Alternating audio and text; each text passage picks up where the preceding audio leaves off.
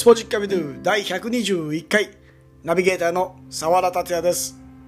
この番組はアーティスト、のぼるの提供でお送りします。さあ、ついに長澤圭介さん最終回エピソード3です。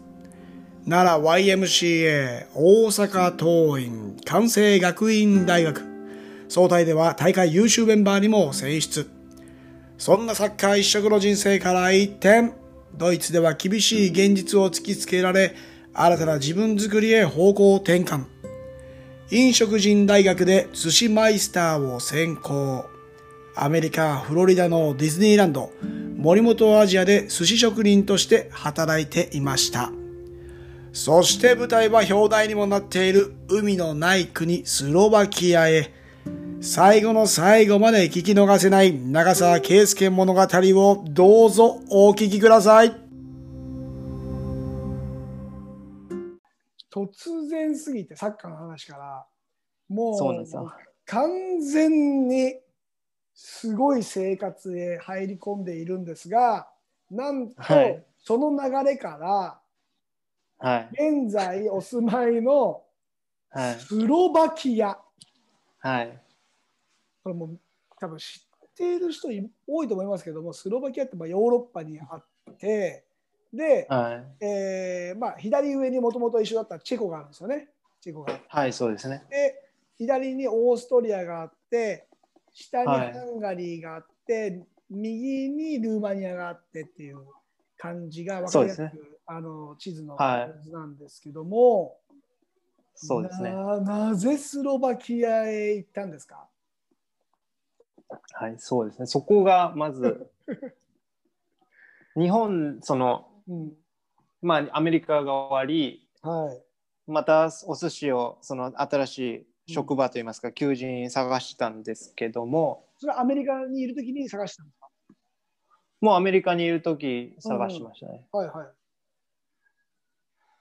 もう。アメリカはその滞延長できないっていうのが決まってたので、そうですね、もうじき帰らないといけないから、ビザ終わるから、はい。次どこ行こうかなっていうか、どこで働こうかなっていうので探してて、はい、でその時にその前の職場のその寿司学校のお店はい。のうん、方が、うん、えっと、スロバキアでそういう江戸前寿司って言いますか？そういう、はい。まあ大阪のそのうん。学校も江戸前寿司が、なんと言いますか？売りと言いますか？それを習えるっていうお店なんですけども、はい、でその江戸前寿司そういうカウンターのその回らないお寿司と言いますか。うん、うん、うん、火のはい、そうう、いう7席だけのお寿司をうん。スロバキアでやるから、はい、お前やそのオープンうん、やらないかって言ってもらえてうん、声がかかりましてはい、でまあ日本に帰るとそういうところでできるのはもう場所が100、まあ、100%って言いますかないのでうん、うん、うん、やっぱり誰か大将がいてそういうところで大将がもう握るだけですのでうん自分が一番前上に立ってと言いますか、はい。自分がはい、板場に立ってうん、お客様に直接出すっていう。でまたオープンなので自分が一から仕入れとか探して、はい、そういう経験が絶対できないと思いましたのでうん、うん、それでスロバキアは正直あんま分かんなかったんですけどどこかは。まあ、そうでしょうね。ははい。えー、すごい。でもそこそういう経験ができると思って、あのやってみようと思いまして。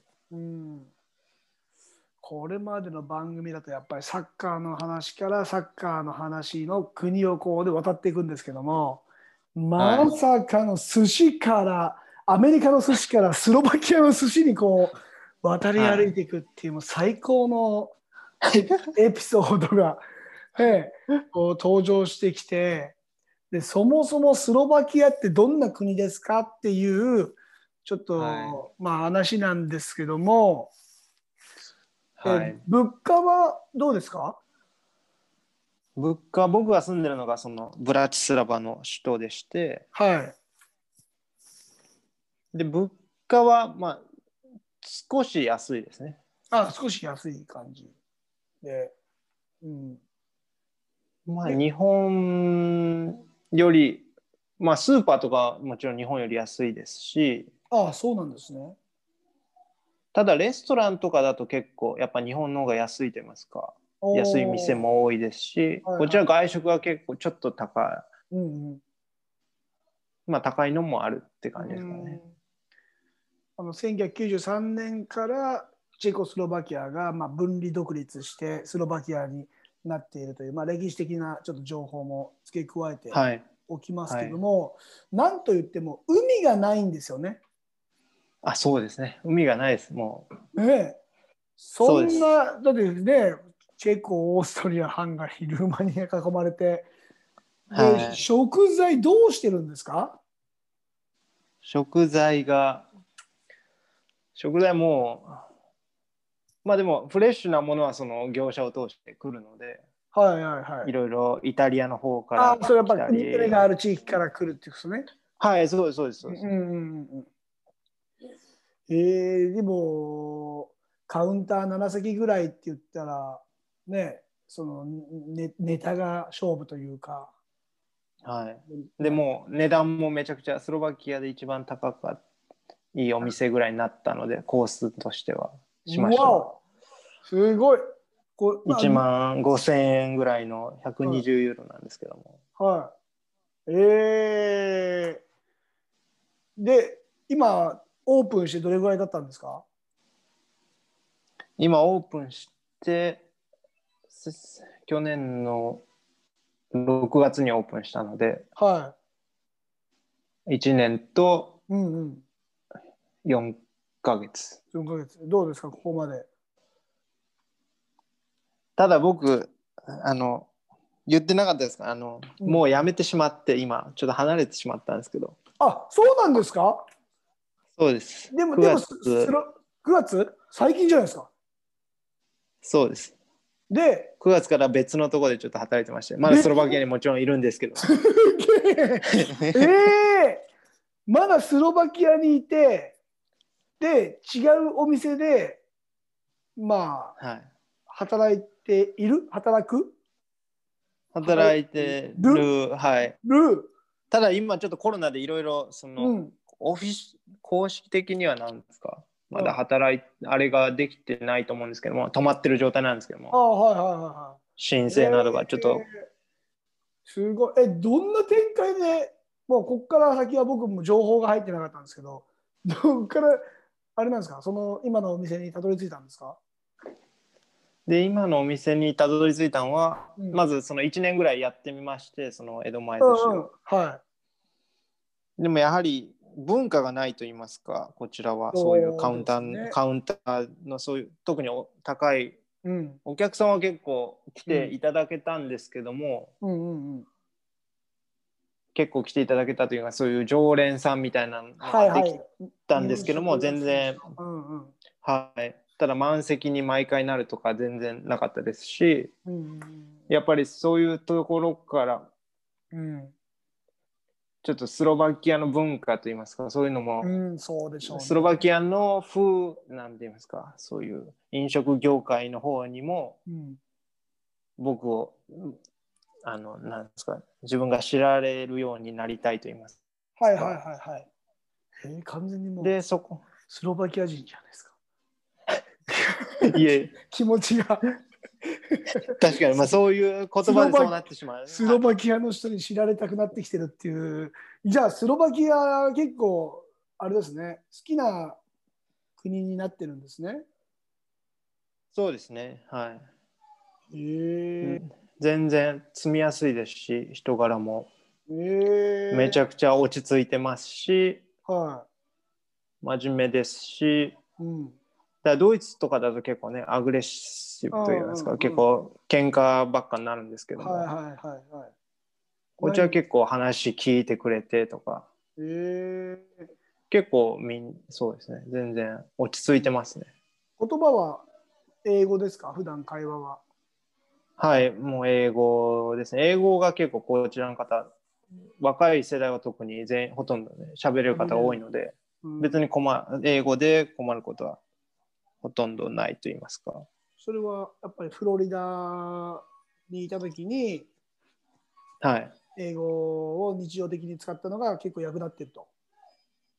そうですね、フロリダでその、えそうですね、うん他の外国の方と一緒に働いて英語しか使えなかったので、はもちろん日本人もたくさんいましたけども、い。うんうんうんまあ、それで覚え、うん。えー必死で覚えましたね。はい。今はもう、あれですか、コンプレックスというか、英語に対して嫌なところはなく、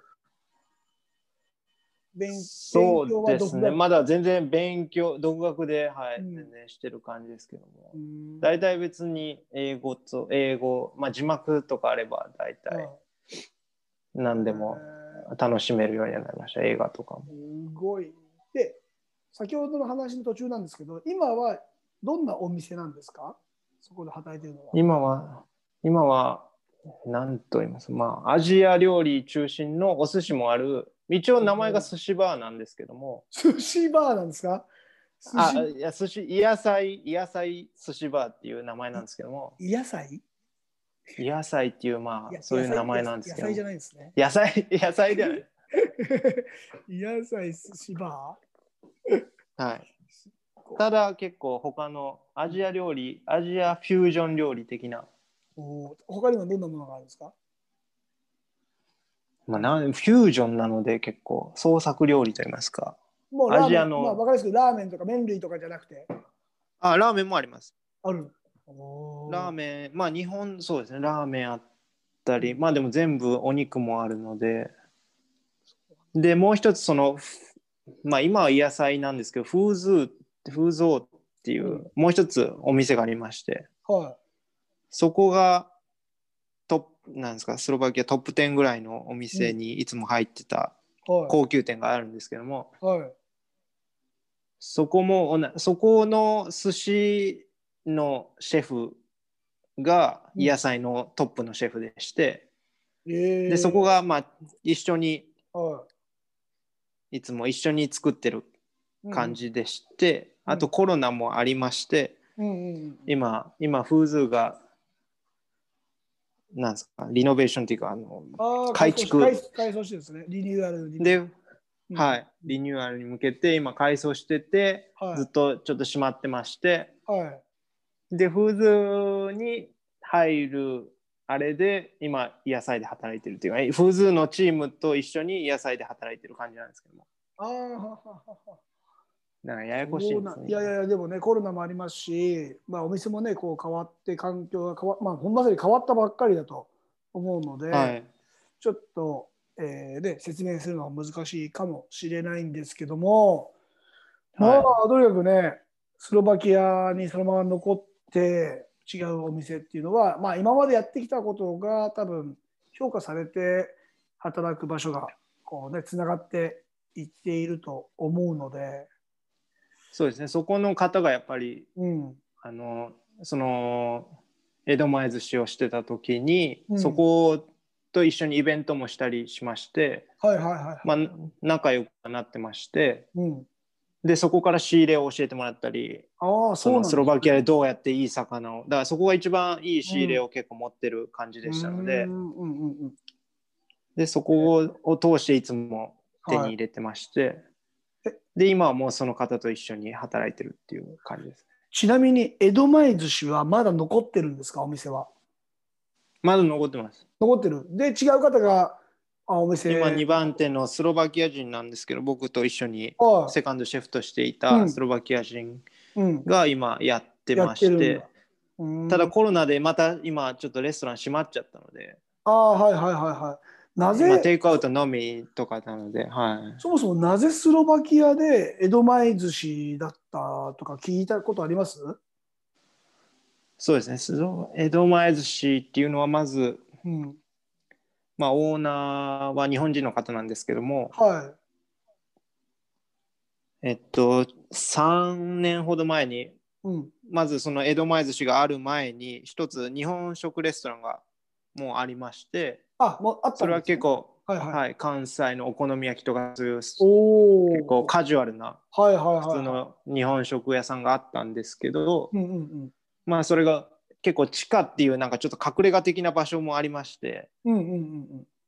あんまりそういうウォークインの通りがかりのお客さんとかは全然入らなかったみたいで、ははいはいはいはい。い、で結局あんまりうまくいかず閉めちゃったみたいで、うんうん。ただ場所的には結構そういい場所だ場所だったので、うんそこをもういそこを一気に高級志向に変えようっていう、のでいうことだね。でそういういで誰もやってない、でお寿司がまあ海がないのでうんうんうん、そうですね。そういうのをそういうのもそういう海の魚があ海の魚っていうか新鮮な魚がなくてもできるっていうのが江戸前寿司のなんて言いますかうんうん。醍醐味と言いますか、はいそういうの美味しく変えるための江戸前の技とかがあるので、うんうんうんそれで江戸前寿司をそこでしようってうん。しいようと。うーん。うなったみたいですね。あの日本人の方とか、まあ、観光客は結構多分少ないとは思うんですけども、はい。まあ、住まれている方とかではい。来たりするにもやっぱり値段が高いとそう簡単に行けないじゃないですか恋しくても。はい。もうね、そうですね。その、うん、アニなんですか記念日アニバーサリーとはいかにこれ誕生日に来ていただけたり。うん、そうですよね。そうですね。で日本人の方もなかなか、うん。まあ一回まあ全然来られない方もまだまだいますし、っうんうんうん。ていうのはありましたね。はい、まあ、そう考えると今働いた新しい場所の方が値段価格設定はもう少し安く安いです。はい。でそれよりは全然安くて、うんただめちゃくちゃ売れてまして1日6000円とかうん行く時があるので、はいはいはいはいはい。6000ユーロだと60万70万ぐらい。おおすごいですね。1日で行くへので、えだめちゃくちゃその有名と言いますか、うん。まあ、インスタグラムだけで言うと6000、7000フォロワーみたいなのがあったり、結構スロバキアの中ではうん。有名と言います知られてるお店でして、フーズはい、フーズと、まあ、野菜の野菜野はい菜寿司場。はい。はい。ええまたちょっとあの情報教えてもらってリンクもちょっと貼っておきたいなと思うんですけども、はい。えー今後のあの長澤さんの、まあ、ビジョンですね、まあ、まあ新しいスタートが始まったばかりでちょっと聞きにくい質問でもあるんですけども将来こんなこともできたらいいなみたいなあのイメージと、はい。まあね、目標があれば聞いておきたいんですけども。そうですね、今は、その、まあ、フーズーでスロバキア人の中で今働いてるんですけども、はい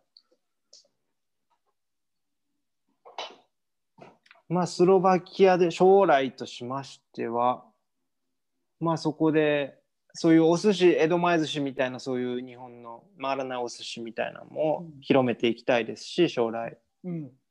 で、そういうことをまた将来、また自分の店として出したいっていうのもありますし、うん。で、ウィーンが隣にありまして、ウィーンも近いので、うんで、そういう、まあ皆さんにも言われてたんですけど、そのお客さんにもよく言われるんですけど、ウィーンで出さないのとか、うんうんで、ウィーンだともっとお客さんも多いですし、うんあの人口が多いですし、はい。それがもう全然車で40分とかで、まあ全部魚もウィーン経由で入れたりしてるので、ね。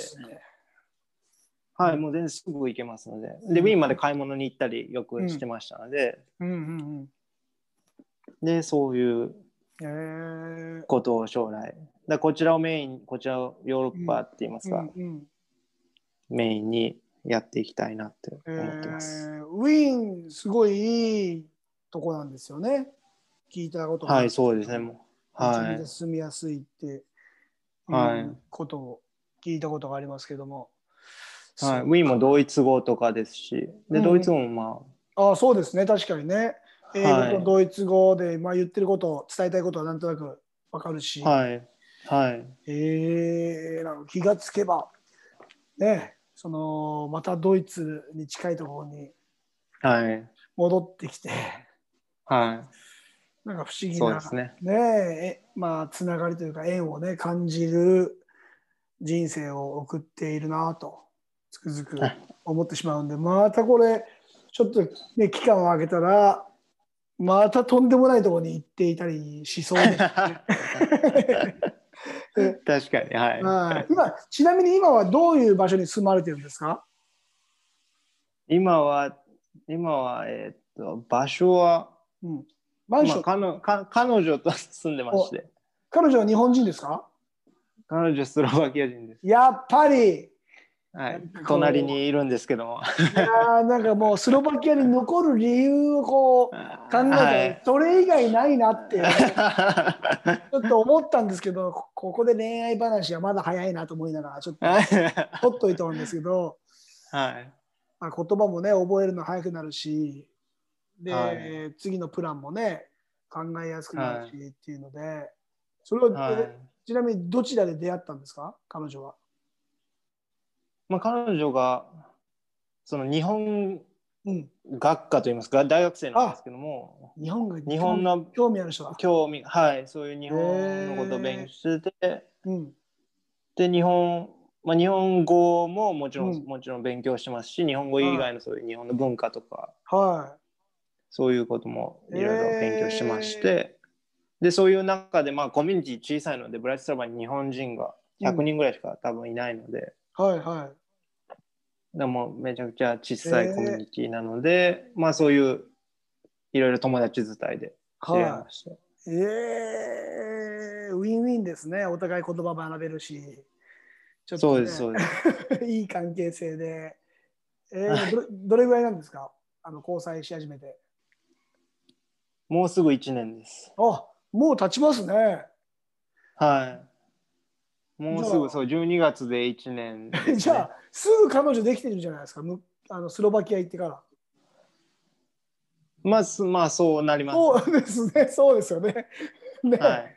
結構早い段はい階で彼女すぐ。もう結構だ、そうです、すぐ、まあこちら、やっぱりあ最初友達探しといいますか。うん。来てすぐした時に、もうその時に最初に出会ったので、えーでそこからまあ、仲良くすぐなったって感じですかね。アメリカの時にはいなかったんですか、彼女は？はい、それもいましたけども、はい。それはアメリカ人の方ですか？はい。あーやっぱインインターナショナルなあれですね、人生送ってますね。はい。いえい ドイツの時はいたんですか？え。最後、はい、ちょっといました。いますね。ただ今の彼女がもう怒っちゃうので。あまあそういう話。話するとね、まだそこまででも日本語はさすがに聞き取る学力はまだ聞き聞き取れます。聞き5取れちゃう年ぐらい。独学とかも合わせて。5すごいですね年ぐらいも文法的にも日本語って絶対難しいじゃないですか、海外の人からしてみたら。う。はい、そうなんですよね。すごいですねもう全然。えーだややはり喋るのとか敬語とかはね、もちろん一番。あと漢字は難しあいですけど、もうそれ以外聞き取るとかは全然できちゃいますので。まさかのピッチ外のファンタジスタだったとは思わなかった です、いやいねこここれは絶対わかんないんで大丈夫ですよ。これは絶対わかんないんで大丈夫です。や、それはわかんない。大丈夫ですね。はい、ファンタジスタっていうのはわかんないと思います。はい。そうですね。またちょっとあれですね、あのー進展がありましたら、ぜひ報告していただいて、こういや本当にスロバキアじゃなくてね、ウィーンの方に行って、ウィーンでもっていうふうにもなりますし、はい。まあ、ウィーンが本当に近くて、ここに住んでる方も、ウィーンに皆さん仕事に行ってから、ああ、そうなんですね。仕事に行って帰ってくるっていう方もたくさんおられて、まあ、こちらの方がウィーンよりは住むのは安いですし、うん物価も少し安いので、うんうん。で仕事だで仕事ウィーンだとたくさんね、稼げますし、あ、ちょっとやっぱりあれですか、しあのー稼ぎもいいんですか、ウィーンの方が。もう全部倍ぐらいいいみたいです。倍ぐらい？そんな近い距,、はい距離なのに全然違うんですね。全然違うみたいですね。ええただ皆さんが集まるんで、その競争が激しいですけども、うんあーそうでしょうねもうん。はい。なるほどね。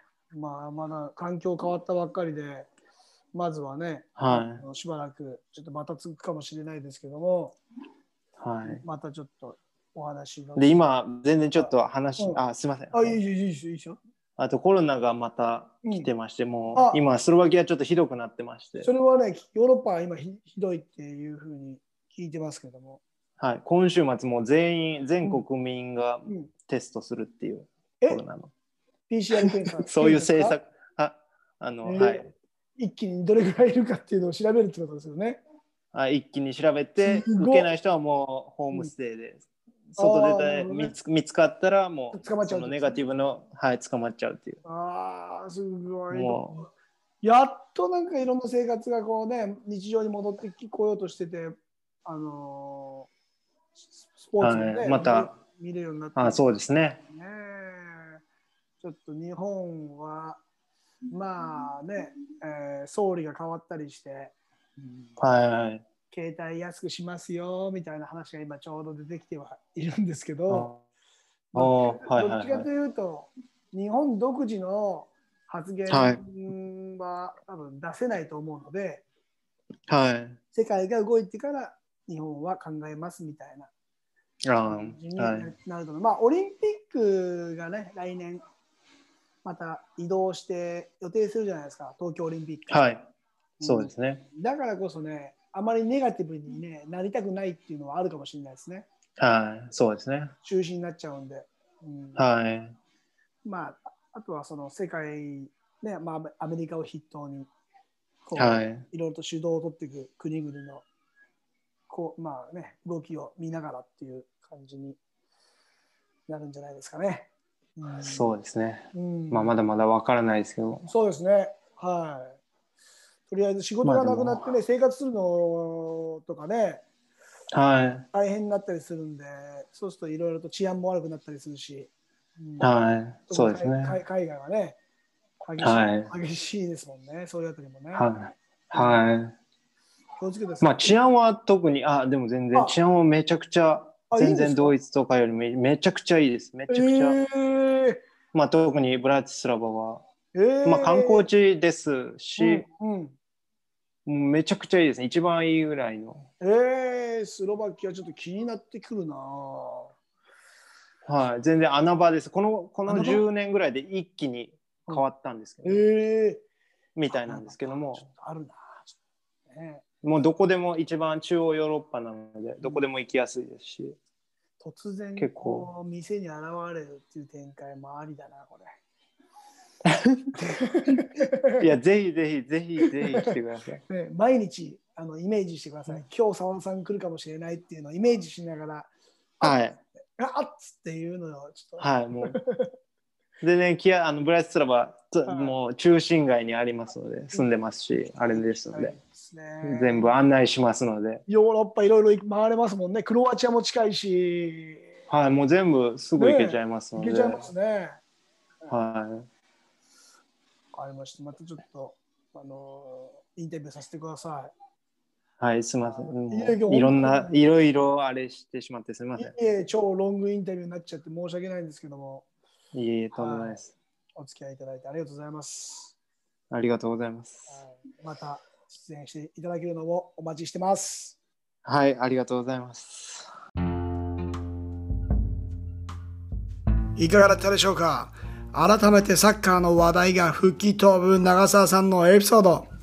スロバキアでの新規オープン、江戸前寿司をやらないかという話から、海のない国スロバキアで前例のない挑戦が始まりました。